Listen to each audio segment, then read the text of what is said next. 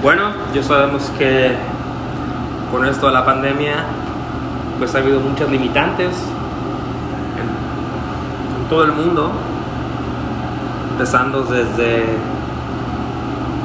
poder ir a trabajar o no, hasta viajar, o en mi caso hasta poder encontrarme con la persona que yo amo, porque ella vive en otro país.